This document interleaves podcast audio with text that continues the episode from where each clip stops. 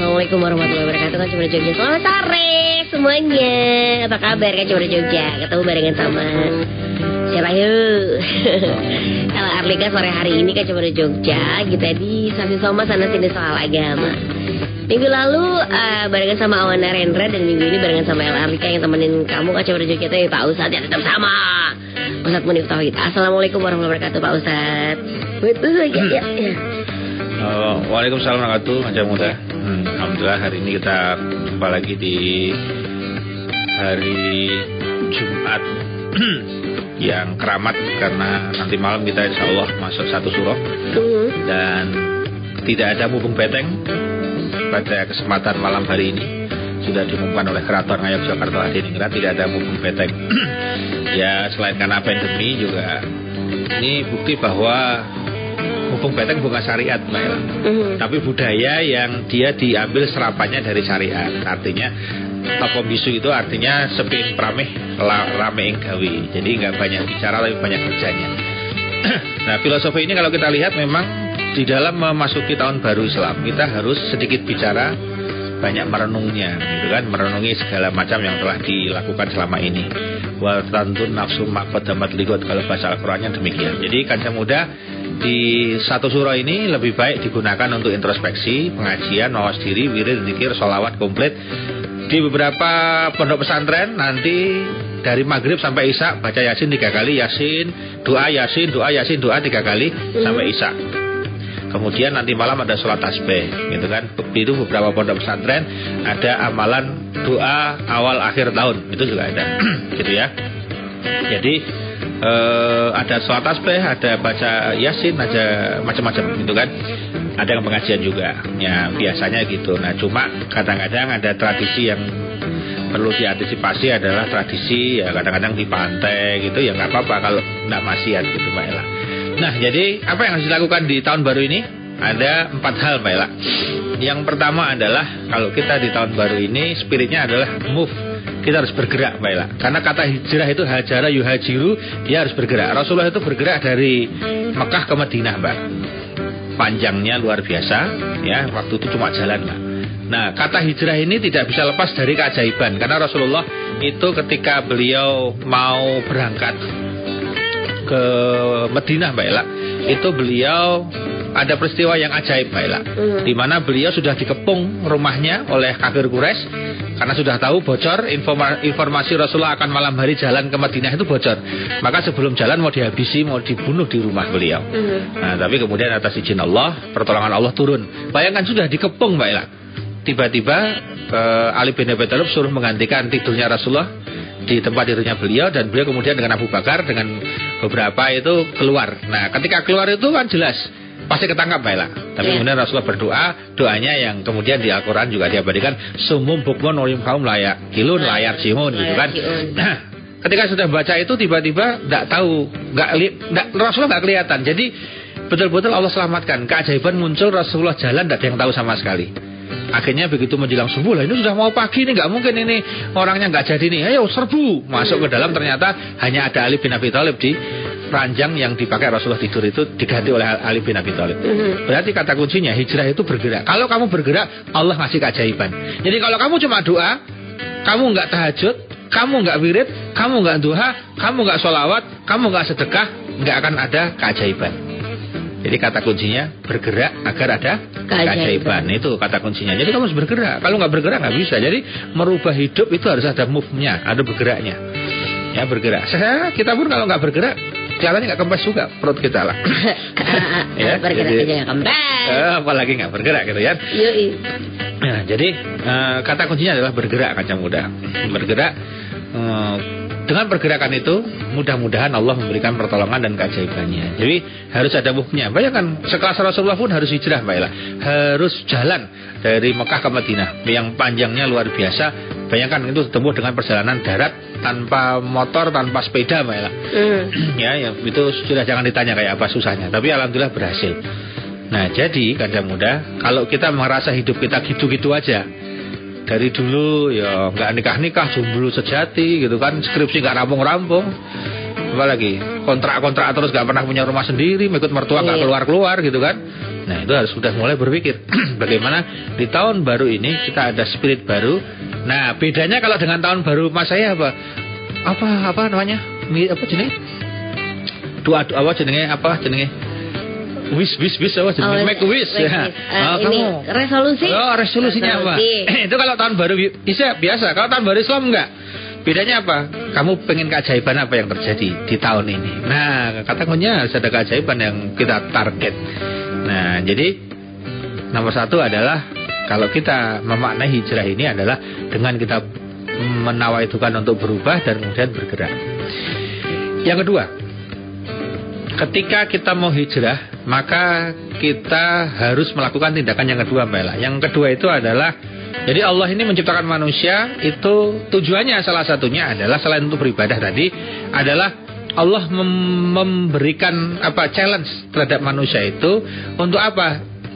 Lihat luakum ayukum ahsanu amala. Allah akan melihat amal yang terbaik yang mana. Jadi di antara kita itu perlombaannya sudah perlombaan amal sekarang Mbak Ella. Ingat, di zaman Rasulullah para sahabat nggak berlomba pasang wanita tercantiknya karena semua wanita cantik di Arab itu. Hmm. Prototip orang Arab itu sudah putih, tinggi, mancung.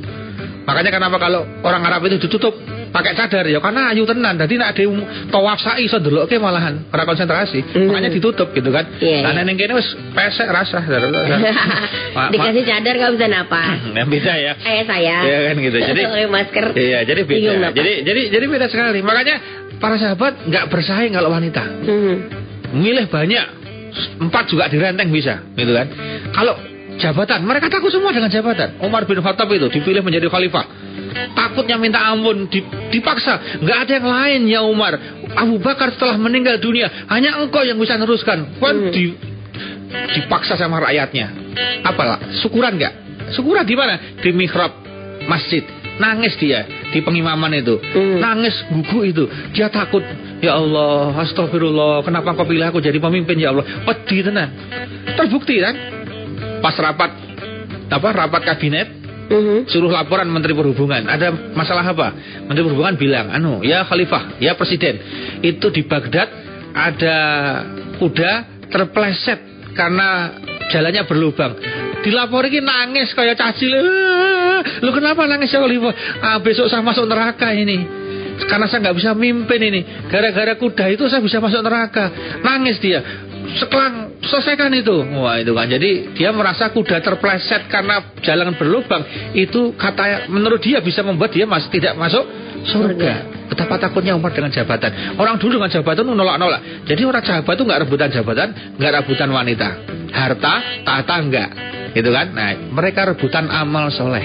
Kalau udah bicara amal soleh, mereka betul-betul bagaimana aku bisa nyanyi dia, bagaimana aku lebih dari dia. Itu kan bicara. Maka liyab luakum ayukum ahsanu amala. Jadi Allah itu menguji kita untuk melihat amal terbaik dari kita itu apa.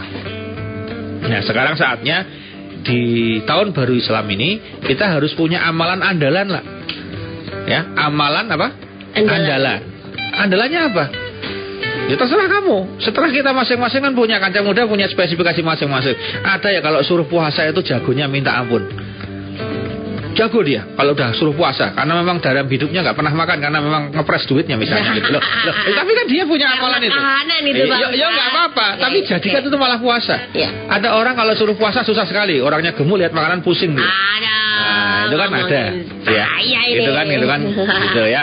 Ada lagi misalnya dia di level apa? Misalnya dia kalau suruh puasa susah, tapi suruh melek malam itu kuat, maka dia tahajudnya kuat, wirid malamnya kuat, ada yang begitu. Ada yang orang itu kalau melek malamnya nggak kuat lah, tapi kalau sudah duha itu luar biasa. Ada yang duhanya nggak, tahajudnya nggak, puasanya nggak, tapi kalau sudah pegang tasbih lah, itu nggak bisa putus pegangnya itu lama sekali. Simbah saya itu udah almarhum di Madiun Mbak Putri itu udah kalau pegang tasbih lah nah, itu sudah susah dihubungi itu. Artinya beliau sudah madep mantep mm, apa namanya betul-betul hadap barat itu habis sholat itu tasbihnya itu nggak putus itu. Bisa berjam-jam itu. Oh, kita sudah tahu kalau kita mau ngajak ngobrol sudah tahu nih. Oh jangan sampai dia sholat dulu udah sholat pegang tasbih udah susah ini. Udah tinggal tidur aja nanti kita bangun aja kadang-kadang belum selesai itu tasbihnya. Luar biasa lah. Artinya ada orang yang kalau suruh wirid zikir kuat. Wirid zikir dia kuat, nggak kuat, puasa nggak kuat, sholat tahajud nggak kuat. Kemudian dia duha nggak kuat. tapi dia kuatnya apa? Misalnya dia silaturahmi. Oh, udah kalau suruh jalan ke tempatnya saudara, ke mana-mana, dia kuatnya minta ampun. Ada yang tidak kuat silaturahmi lah, tapi dia kuat taklim taklimnya pengajian sana ikut mau sana ikut sana ikut sana ikut sana ikut ada ya terserah masing-masing kan punya amalan yang tidak bisa ditiru ya karena setiap orang kan beda-beda kasusnya lah. Ada yang kasusnya pekerja itu kalau suruh taklim susah karena memang jam kerja. Tapi ada orang gemar taklim terserah masing-masing. Ada yang nggak bisa apa-apa tapi dia bisa sedekah. Infak zakatnya rutin infaknya rutin sedekahnya rutin. Ada yang itu semua dia nggak bisa lah. Tapi dia dengan orang tua itu bisa berbakti pada kedua orang tuanya. Itu juga ada. Hmm. ada yang semuanya juga nggak ada. Tapi dia termasuk aliran Turki. Turut kijing ke mana-mana dia ziarah gitu kan Turki ya kan. Kamu ke mana bro? Saya ke Turki wah elok tenan. Rutin jauh ya gitu. Ya, ada ya dikira pada turut kijing gitu kan ya. Dia artinya sering ziarah kan? Ya ziarah ke orang tuanya kalau sudah meninggal. Kemudian ziarah ke mana? Makamnya para wali-wali ziarah ke mana-mana ada orang yang seperti itulah. Nah, jadi setiap orang punya amalan masing-masing. Jadi kita nggak boleh mengecek. Karena apa? Allah itu maha variatif terhadap amalan-amalan itu mengakomodir semua. Yang nggak punya duit bisa ini, yang nggak kuat ini bisa ini. Jadi pilihan. Dan Allah tahu manusia cenderung bosenan. Bosenan lah. Makanya Allah ngasih amal soleh itu bervariasi ya. gitu kan. Wah saya bosen duha, ganti tahajud, bosen tahajud, ganti ini. Jadi Allah tahu manusia itu sering bosen. Mudah bosen. Maka dikasih Allah itu variasi amal so soleh. Biar apa? Dia, biar dia nggak bosen. Kalau bosen ini dia ini, bosen ini dia ini. Nah yang keren itu orangnya nggak bosen Nah itu bagus sekali dia sudah memaknai dengan luar biasa. Jadi Allah ngasih amalan yang variatif itu satu mengantisipasi bosannya manusia, yang kedua biar nggak ada alasan. Aku kalau ini nggak bisa aku mal jaga malam, ya udah kamu yang pagi berarti. Pagi nggak bisa ya kamu malam, kan gitu Allah tahu manusia cuma mau alasan kan. Jadi Allah tahu dikasih banyak alternatif sehingga orang nggak bisa nggak milih, pasti harus milih salah satu. Ingat amal sunnah itu seperti anak sekolah ekstra kuli kuler. Jadi silahkan milih ya mau karate, mau menggambar atau apa. Kalau karena nggak semua dikerjakan, tapi kalau ingat, dikerjakan semua ya ingat, ya boleh. Ingat, gitu ingat. Ekstrakurikuler itu pada akhirnya meskipun yang wajib itu adalah sekolah, betul nggak? Yang dari jam 7 sampai jam 2 atau jam 1 atau jam 3 Sementara ekstrakurikuler itu sore Atau mungkin hari lain Kelihatannya ekstra pak Tapi besok dalam praktek lapangan Yang membantu kehidupan dia itu malah ekstrakurikuler.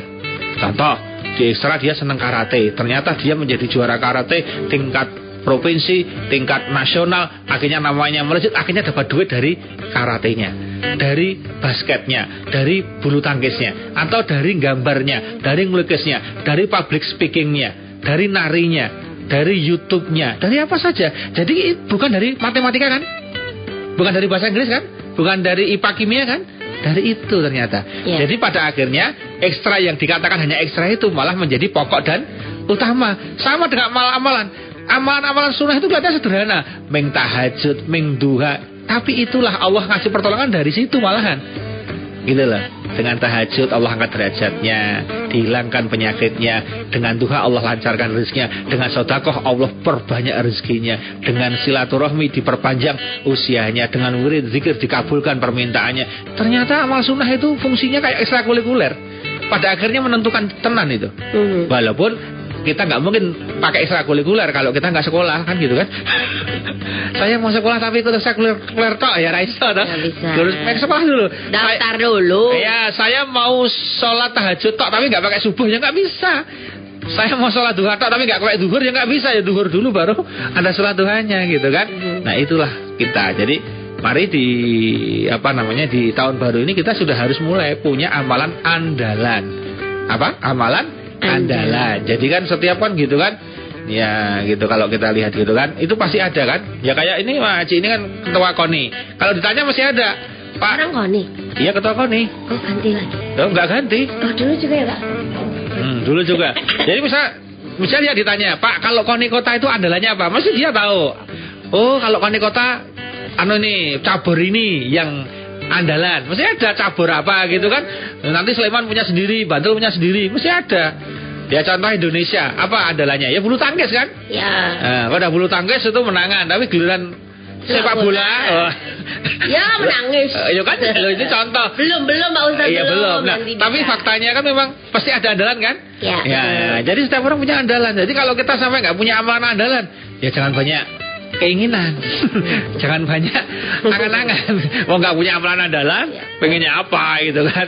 Nah, itu ya. Jadi kaca muda di Gimana mau menang gitu. Ya, Kalau jadi, punya kalian. Iya, harus harus harus punya. Jadi kaca muda tidak boleh jadi orang yang kemudian banyak angan-angan keinginan tapi nggak punya amalan andalan gitu kan nah itu tuh harus harus harus menjadi kata kunci lah jadi dua itu yang di segmen pertama ini kita bahas yaitu dia move, dia bergerak, dia hijrah, ya. Kemudian yang selanjutnya harus punya amalan andalan. Itu dua pertama, dua kedua nanti akan kita bahas di segmen kedua gitu kan muda ya. Oke, amalan andalan dan hijrah di Suro ini kaca muda ya gitu. Oke. Amalan andalan nulis Lali oke jangan ke mana-mana kaca muda Jogja. Nanti kita bakal balik lagi di sesi Soma sana sini soal agama. Masih punya setengah jam ke depan nih kaca muda tapi sebelumnya hmm,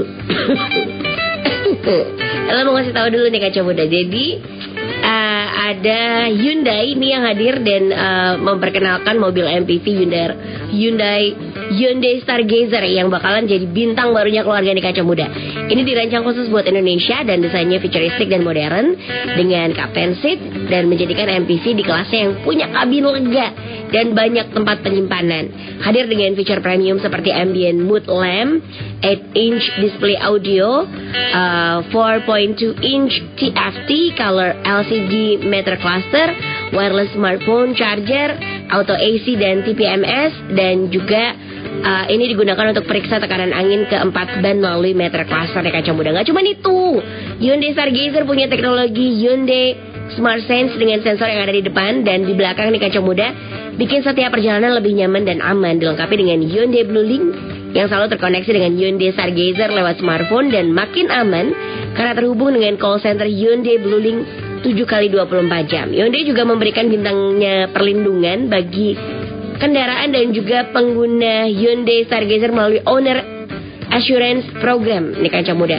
Dan booking sekarang lewat websitenya di www.hyundai.com dan menangin kesempatan untuk menyaksikan final Piala Dunia Qatar 2022 untuk tiga orang pemenang atau langsung datang ke dealer terdekat di kotamu.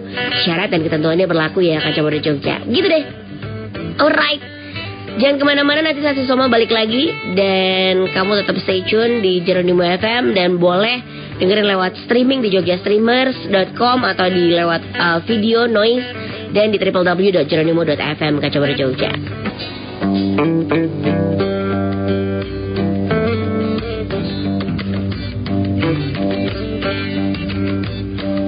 106.1 Jeronimo The Son of Jogja. Balik lagi di sesi Soma sana sini soal agama nih Kaca Muda Jogja. Lanjut Pak Ustadz kalau tadi kita harus uh, move atau hijrah gitu Kaca Muda. Uh, Kalau mau merubah nasib ya harus move ya harus bergerak harus melakukan sesuatu gitu. Terus mulai cari amalan andalan yang bisa kita lakukan Untuk uh, memperlancar apa yang kita inginkan. Apalagi Pak Ustadz Langkah selanjutnya setelah kita memastikan secara personal, privat kita sudah melakukan itu, maka yang kedua adalah diperbanyak silaturahmi atau silaturahim. Nah, jadi langkah ketiga ini penting aja mudah karena untuk kita biar bisa hijrah, hijrah itu nggak bisa sendirian. Mau baik, mau berhasil, mau sukses itu nggak bisa dewean. Dia harus apa namanya kolaborasi dia harus koneksi dia harus apa ya boleh dikatakan dia harus menyentuh di hal-hal yang sifatnya substantif nah jadi kata kuncinya Mbak Ella di langkah ketiga ini adalah kita harus mau membuka diri berkomunikasi berrelasi silaturahmi. Karena hidup ini itu adalah betul-betul mempraktekkan kalau mau sukses ya praktekkanlah apa yang disabdakan Rasulullah perbanyak silaturahmi kok panjang usia dan banyak rezeki. Panjang usia itu bisa jadi usia pernikahan usia bisnis usia usaha usia kebaikan dengan silaturahmi. Yang kedua adalah panjang usia secara fisik. Ya memang usia usia biologisnya usia nyawanya insya Allah top up. Yang kedua berbanyak rezeki. Jadi kata kuncinya orang itu kalau kepingin bisa sukses untuk merubah nasibnya ya silaturahmi orang yang pengen berjodoh setelah tadi melakukan amalan andalan sudah yakin maka ya dia harus mau silaturahmi lah. Mau tanya sana tanya sini kenal dong sama temanmu kamu punya nggak jago atau apa namanya? Bahasanya kan begitu ya sering bilangnya. Kandidat atau apalah. Kan akhirnya kemudian dikenalin kemudian jalan-jalan kemudian jadi kan. Marilah kita flashback ke pernikahan kita masing-masing yang sudah pada nikah itu. Apakah kita dulu cuma di rumah gitu? Kan enggak kan ya ada proses datang ke tempatnya calon mertua datang ngobrol ke sana kemari kemudian itu kan bagian dari searching. Hewan saja mau cari jodoh ya dia pergi juga. Dari kandangnya kalau di kandang aja nggak ketemu sama jodohnya kecuali memang dijodohin gitu ya. Hmm. nah jadi kata kuncinya adalah silaturahmi. Jadi kita nggak boleh alergi ketemu sama sana sama sini gitu kan. Silaturahmi sana sini itu dengan itu kan sinergi mbak Ella. Hmm. nah sekarang aja nggak usah jauh-jauh. Lagu dari para singer-singer itu, para penyanyi yang top-top itu, itu ternyata ketika dinyanyikan sama dia bagus. Yeah. Begitu dinyanyikan orang lain dan kolaborasi lebih bagus, Mela. Betul nggak? Mm -hmm. Jadi misalnya ada duet Judika sama Kotak misalnya, gitu kan?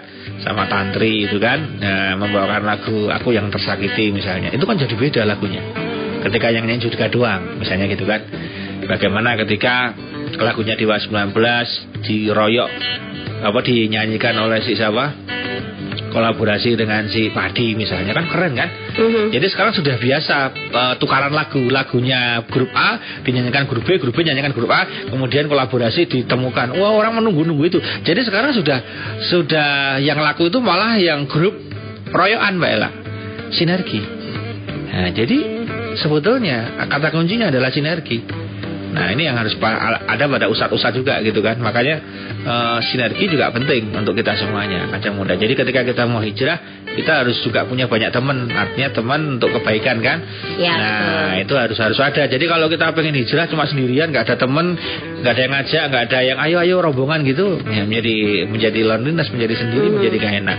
Nah jadi nggak uh, usah jauh-jauh kan gitu kan. Anak-anak kita itu kalau saya ngamati anak kecil gitu kan. Anak kecil itu kalau kemudian di rumah doang sama mbahnya doang ya nggak berkembang begitu dia sekolah udah beda ketemu si A, si B, si C dia bisa cerita gitu kan. Jadi yang mahal dari sekolahnya itu bukan apa-apanya tapi interaksinya. Interaksi menyesuaikan sosialisasinya. ya, kenapa sih? masalah. Mohon maaf ya bukan merendahkan orang yang kemudian pendidikannya rendah itu enggak enggak sama sekali. Karena pendidikan sih kadang tidak mencerminkan seseorang. Tetapi misalnya kenapa sih orang sampai harus kuliah misalnya loh lah mm. karena ketika dia SMP SMA cenderung temannya masih homogen Contoh ketika kita SD, mesti teman-teman kita SD itu ya satu kecamatan, satu kelurahan. Mm-hmm. SMA, SMP itu mirip, paling beda, mungkin satu kota, paling banter satu provinsi. Begitu kita udah kuliah lah, ketemunya sama provinsi lain, gitu kan. Mm-hmm. Bahkan kadang ada sama mahasiswa dari luar negeri, gitu kan. Itu yang mahal kan sosialisasinya. Bagaimana? Nah, dalam hidup ini kan semua harus sosialisasi, harus kemudian komunikasi. Gak bisa kita menjadi orang yang nggak keluar rumah, nggak ngapa-ngapain siapa lo gitu kan nah, ya, jadi siapa ya, siapa gitu kan makanya kita harus uh, jadi kamu profesor, dokter, dokter apa pun namanya, kalau kamu nggak interaksi sama orang ya nggak ketahuan kan kalau itu. Bahkan ada orang itu pak dokter lu, itu bu profesor, pak profesor ya nggak tahu kalau ada nggak ada yang ngomong kan. Tapi begitu kita interaksi dan sebagainya dihormati gitu kan. Nah jadi e, di kampung misalnya, apalagi desa ya, orang yang tidak bisa serawung, baiklah nggak bisa silaturahmi, maka dia akan susah hidupnya. Nah jadi kata kunci tadi salah satu dua yang ketiga adalah kita harus memperbanyak bubble untuk silaturahmi karena dengan silaturahmi itu nanti dahsyat Mbak Ella. Ya. Ya saya di Sasi Soma juga berupaya ada silaturahmi paling enggak sesekali kita undang tamu biar silaturahmi biar ketemu orang jadi ada ya. ada pandangan lain gitu kan. Ada kadang-kadang kita keluar juga dari sini misalnya ke mana gitu kan. Nah ini mudah-mudahan nanti pandeminya berakhir kita juga mencoba nawarin Sasi Soma keluar lagi sehingga kita bisa kolaborasi nih gitu kan. Nah, ke mana-mana kita ya, juru nyemur dengan apa, saksi semua dengan apa gitu kan menjadi lebih apa namanya lebih hidup lah. Jadi sudah saatnya kan yang muda kita jadi orang yang uh, tidak puper, tidak kalah dalam tempurung. Ya, nah, karena kalau kalau kalau kita ya, coba kita lihat ketika kita silaturahmi kita jadi tahu misalnya nggak usah jauh-jauh ya uh, misalnya kita jalan-jalan ke mana gitu kan kita di dalam lihat di jalan gitu kan lihat ada orang saya tuh iri kalau ada orang ini saya iri lah sama masih pengen belajar bagaimana itu bisa. Misalnya gini lah, dalam perjalanan lah, perjalanan loh ini, perjalanan berarti kan kita sedang liburan, main, dulan, mudik atau apalah. Kita kan jalan nih.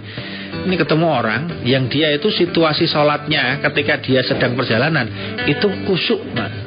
Itu seperti sholat biasa di mana tidak seperti orang mudik atau orang jalan. Mhm. Jadi dia siapin sajadahnya, dia siapin sarungnya, dia betul-betul menikmati, dia ada wirid zikirnya gitu kan. Ini orang sama-sama jalan, sama-sama bawa mobil tapi kok menikmati ibadahnya itu kayak nggak sedang jalan gitu loh. Padahal sama Allah diberikan kelebaran bisa apa namanya kosor jamaah gitu kan. Tapi dia tetap menikmati. Wah itu saya iri sama orang seperti itu. Pengen bisa apa ya walaupun kita tidak sedang di tempat asal kita yang di mana secara ibadah itu bisa diringankan tetapi kita tetap fokus dan bagus itu itu tantangan lah Mhm. misalnya kita punya eh, punya amaliyah rutin misalnya setiap pagi ngapain setiap malam ngapain yang amal soleh maksud saya Mhm. entah baca Quran entah apa itu jangan sampai terputus meskipun kita sedang jalan nah itu itu juga menarik karena kadang-kadang kita oh kan sunnah kan kita sedang jalan kan kita ini terus gara-gara itu. Lah kalau kita jalan terus apa ya tertunda terus kan? Ya enggak kan? Mhm. nah itu misalnya gara-gara jalan di, di tengah jalan kita gara-gara silaturahmi kita jadi tertantang. Oh punya jalan begitu Nah, kenapa sih ketika kita lebaran mudik itu ketemu keluarga itu penting agar kita punya iri dengan kehidupan yang lebih baik orang lain. Kita punya dendam tapi positif. Oh, dia sukses toh. Oke, tahun depan gue buktiin gue juga lebih sukses dari dia. Kan gitu harusnya. Bukan malah kemudian ngerasain sama suami sama istri kita itu ya tahu iya iya kan iya jadi kita nggak berkembang kalau ngerasain itu kita iri itu nggak berkembang kalau irinya cuma iri gitu-gitu tapi iri yang positif kita bisa Nah, karena silaturahmi ketemu dengan keluarga itu kan kita menjadi orang yang terchallenge kan. Oh, ini gini, oh gini. Ternyata setiap satu tahun nggak ketemu progresnya kan keren kan. Oh kemarin cuma bawa ini, sekarang bawa ini. Kemarin cuma bawa mobil, sekarang sudah bawa keronjot. Maksudnya keronjot itu kan dia mobil ada keronjotnya nanti untuk bisnis di situ kan misalnya gitu kan. Lu kan keren sekali. Mobil apa Pak Ustaz? Iya, semua orang ngerti ya. Mungkin ganti truk gitu kan mungkin. Lalu, jadi intinya apa ya? Eh, dengan silaturahmi itu banyak hal ya. Ya kita dipaksa dalam tanda petik dipaksa sebagai sebuah kewajiban untuk haji dan umrah itu kan kita dipaksa silaturahmi ke Mekah Madinah Mhm. biar tahu aura ne positif bukan negatif aura positifnya sana kayak apa sehingga orang pulang itu sudah punya tertanam dalam dirinya. Oh gue nanti parfumnya parfum Mekah Medina. Gue sholatnya kayak di sana. Jadi setiap apa yang dilakukan di Indonesia nuansanya dibikin kayak di Mekah Medina gitu lah. Mhm. kan keren sekali. Ini sebagai contoh seperti itu. Nah jadi eh, apa? Kita harus maulah silaturahmi. Terakhir Mbak Ella kalau kita udah silaturahmi menggeber itu semuanya gitu kan? Nah kita kalau kita pengen hijrah pengen kita ada perubahan ya kita kata kuncinya harus ada taklim. Jadi ngaji artinya tahu ilmunya Mbak Ella. Nah jadi amalan yang dari awal sampai ketiga tadi itu amalan istilahnya amalan teknis kan? Nah kita harus tahu ilmunya. Nah ilmu itu artinya ketika kita mau memutuskan untuk merubah nasib kita tahu ilmunya. Contoh ilmu bisnis. Ya berarti mau tidak mau kita belajar tentang ilmu itu kan ada ilmunya ada mentornya Mbak Ella. Ada risetnya ada bukunya. Mhm. jadi mengapa para orang-orang sukses entah itu dibaca semua atau tidak dia masih punya koleksi buku. Minimal punya koleksi. Walaupun saya yakin tidak semua dibaca tapi kalau pas longgar pas apa ambil nyomot satu buku dia baca. Hmm. hanya membaca sedikit aja teh terinspirasi. Kemudian dia punya materi dia punya apa eh, semangat gitu kan. Nah jadi kebiasaan belajar serap ilmu mencari ilmu itu adalah kebiasaan orang-orang sukses Hmm. Orang-orang yang mau berubah itu pasti orang yang berilmu. Nah, kata kunci orang-orang yang tadinya pendosa, kemudian jadi orang yang taat, itu mesti ilmunya ada. Mhm. Dia mesti baca buku. Oh, kalau zina begini. Oh, kalau namanya najis itu ini. Oh, dengan ilmu itu dia hati-hati. Mhm. Setelah hati-hati dia kemudian dandani sholatnya, dandani puasanya, dandani niatnya, dandani jalannya, sehingga semuanya didandani, di, dibengkelin lah. Mhm. Ketika semua dibengkelin, dibenerin, maka enak hidupnya itu. Jalannya itu seperti kalau mobil sudah di servis, kemudian ganti oli, zoom up, sporing balancing, semuanya di clean up bagus, seperti baru keluar dari dealer. Jadi masalah mobil itu bukan masalah baru atau enggak baru kalau nggak pernah dirawat, rasanya seperti lama. Lama kalau dirawat seperti baru, itulah istri. Hah? Hah? Apa itu? Kalau nggak pernah dirawat, jadi kayak barang lama. Kalau walaupun lama kalau dirawat seperti barang baru ah, silakan Oke. kanca tua ya, kanca dewasa gitu kan para bapak-bapak nah, itu kan ya, itu kan perawatan kata Iya. kuncinya adalah Tapi perawatan, Perawatan. itu modal. Nah, itu segmen lain ya. Kita bicarakan segmen lain, jangan segmen ini. Ini khusus untuk dasar yang itu tadi ya. Udah perawatan Nah, ya. Ya, jadi eh, kata kuncinya adalah ilmu. Ya, jadi yang terakhir adalah ilmu. Ilmu itu apa saja? Misalnya saya pengen ada perubahan di tahun ini lebih bagus sholatnya. Ilmu sholatnya adalah dipelajari. Gimana sholat biar kusuk, gimana sholat biar diterima, gimana sholat itu aturannya, gimana sholat seperti Rasulullah. Itu ilmu ada Hmm. puasa aja dengan ilmu beda apalagi kalau dia puasa dengan ilmu itu hal luar biasa jadi semua ada ilmunya jadi makanya ada kan Mbak Ella eh, menjelang bu- eh, menjelang puasa ada namanya pengajian song-song Ramadan membahas fikih puasa. Pengajian song-song kurban membahas fikih kurban pengajian manasik haji itu yang dibahas manasik haji itu adalah tata cara haji dan umroh. Apa itu tawaf apa itu sa'i apa itu tahalul apa itu wukuf apa itu melempar jumrah harus bagaimana. Itu kalau nggak pakai ilmu nggak sah mbak Ella. Nggak tahu dia. Mhm. nggak memahami. Nah ilmu itu pentingnya untuk agar kita understand paham dan ngerti. Kalau udah paham ngerti kita tenang kalau belum tahu mesti tidak tenang. Hmm. gitu kan? Itu sama. Jadi maka kata kuncinya adalah kita mari kita ngaji. Ya bisa dari YouTube bisa dari apa saja termasuk dari buku-buku. Nah kenapa sih buku tetap masih laku lah sampai hari ini?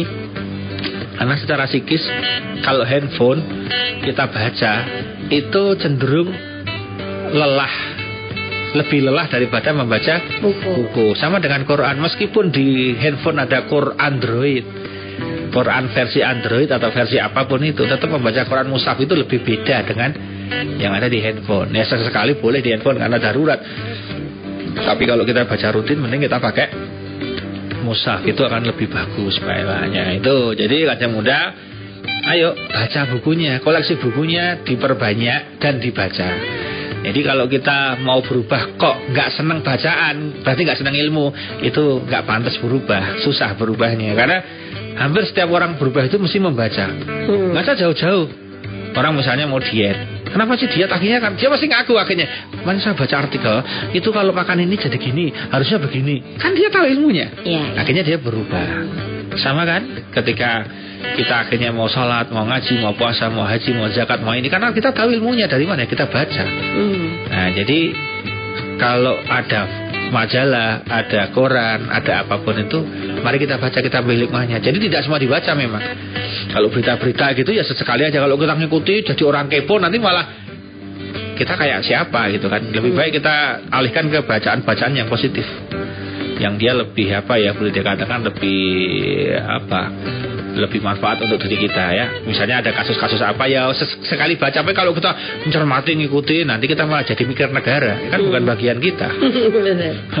Kan bukan bagian kita. Betul. Nah, itu kan ada bagiannya masing-masing ya.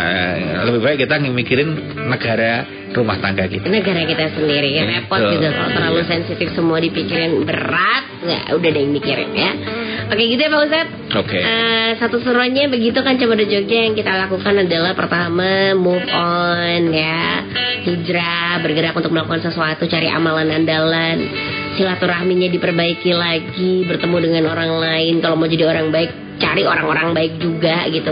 Taklim ngaji cari ilmunya gitu kaca muda. Ngaji yang bener sama ngaji untuk mengkaji gitu kaca muda. Supaya kita uh, punya ilmu yang banyak untuk jadi seseorang yang lebih berbeda di uh, setelah suro ini kan muda.